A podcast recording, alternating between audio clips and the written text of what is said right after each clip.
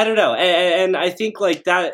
I, I, guess my point is that like if yeah, once again at, at an organizational level, if we treat like the organization like it's just an analysand, which we have to like constantly be fixating on its traumas and working through it versus I don't know doing the work of like being a living and thriving like organization. Um, like I don't know that that's the worry I always fall into. But but I guess maybe that comes into the question of like what is this you know specific you know piece of theory that we're trying to read? What what is it trying to do, and what what can we use it for? Um, and, and like it would be to analyze like the organization. Um, so, so I, I, guess I'd argue like here it, it's super interesting and probably useful. But I do, I don't know. I, I'm always very um, hesitant around collectivizing trauma. I suppose. Well, one of the ways he uses the word trauma here is uh, the organization as a site of trauma for individuals. Um, and he, this is where he talks about uh, pharmakon, you mm-hmm. know, being uh, either poison or medicine, depending on the dosage.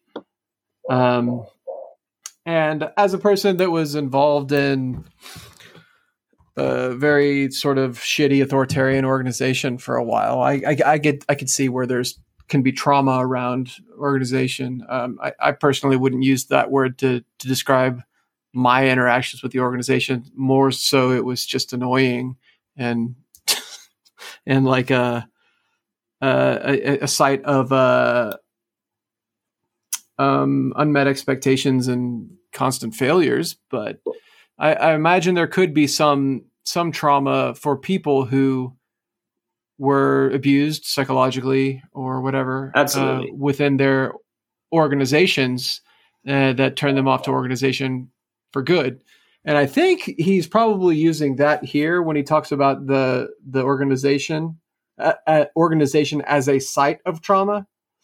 Um, I don't know. I I, I guess yeah. my point. I don't know. It's just weird for me. I've definitely like the most, almost certainly the most new. No, certainly the most new to like political organizing. Probably in this, uh, you know, uh, uh, video conference or uh, whatever here and I don't know. I feel like I've already had to read a lot of things about how like traumatic like organizations are.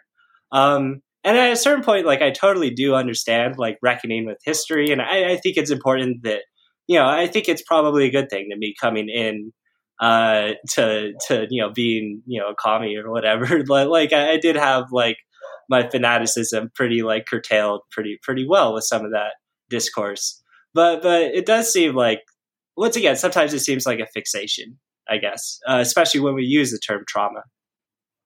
We we overuse the term trauma, and all of all of my traumas have been dispersed. Mm-hmm. uh, Bella. Yeah, I mean, I think there's a lot we could get into with just sort of the uh, problems with the proliferation of trauma as a concept within like the uh, sort of liberal left activist sphere, which I think bleeds over into a lot of things there. But even beyond that, I think uh, it's fairly indisputable that whether we call it trauma or not, and I think some cases would probably apply, uh, there's a lot of dysfunction that happens as a result of organization that, that's enabled by the fact of organization. Yeah, I'm absolutely splitting going back to that idea. Absolutely. Yeah. No, I mean that can be relevant though. I mean it's not uh, unimportant, but the I think that goes back to like uh, what Chris just highlighted with like the pharmakon as like the thing that allows you to have any sort of measurable effect on the world is also the thing that enables uh, to possibly uh, cause dysfunction or harm or whatever else to individuals involved therein. And I think also making the case that this can lead to an aversion to it to make sure no one has these tools. It also means no one has the tools to possibly challenge the uh, just uh, utter de- uh, deprivation of everyday life.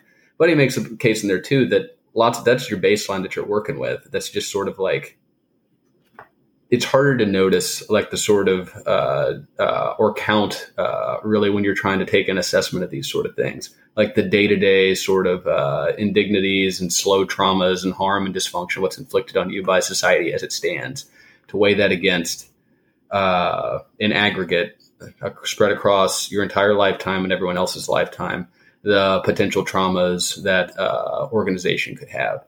Um, but yeah, I think there's there's a case to be made there that if we have any hope of changing the world and we think it is a necessary thing, uh, the fact of our organizations essentially wielding potestas against us uh, dysfunctionally is always a risk. Uh, and I think then the question that becomes okay, well, how do we think about organizing and organizations in a way that minimizes that? Are there ways that we can do that that maximizes its potential to have the desired effects that we want on the world and minimizes their effects to have like these deleterious ones on its members? Uh, and again, this is not uh, in the introduction in chapter one doesn't really get into that, but that's I feel like was my takeaway from that one, and I'm hoping that we delve into that more because I mean, it's had that sort of effect on me too. I'm often skeptical of uh, just sort of organizations and uh, various forms of authority and whatever not. But I still do it because I feel like it's necessary. But how can I do it better in a ways that I can have a better idea? This is going to be a useful form of organization versus a uh, less than useful one. Sean, did you put your hand down on purpose? Sorry, I've been having some uh, technical difficulties here, so I've just been sort of cutting in and out.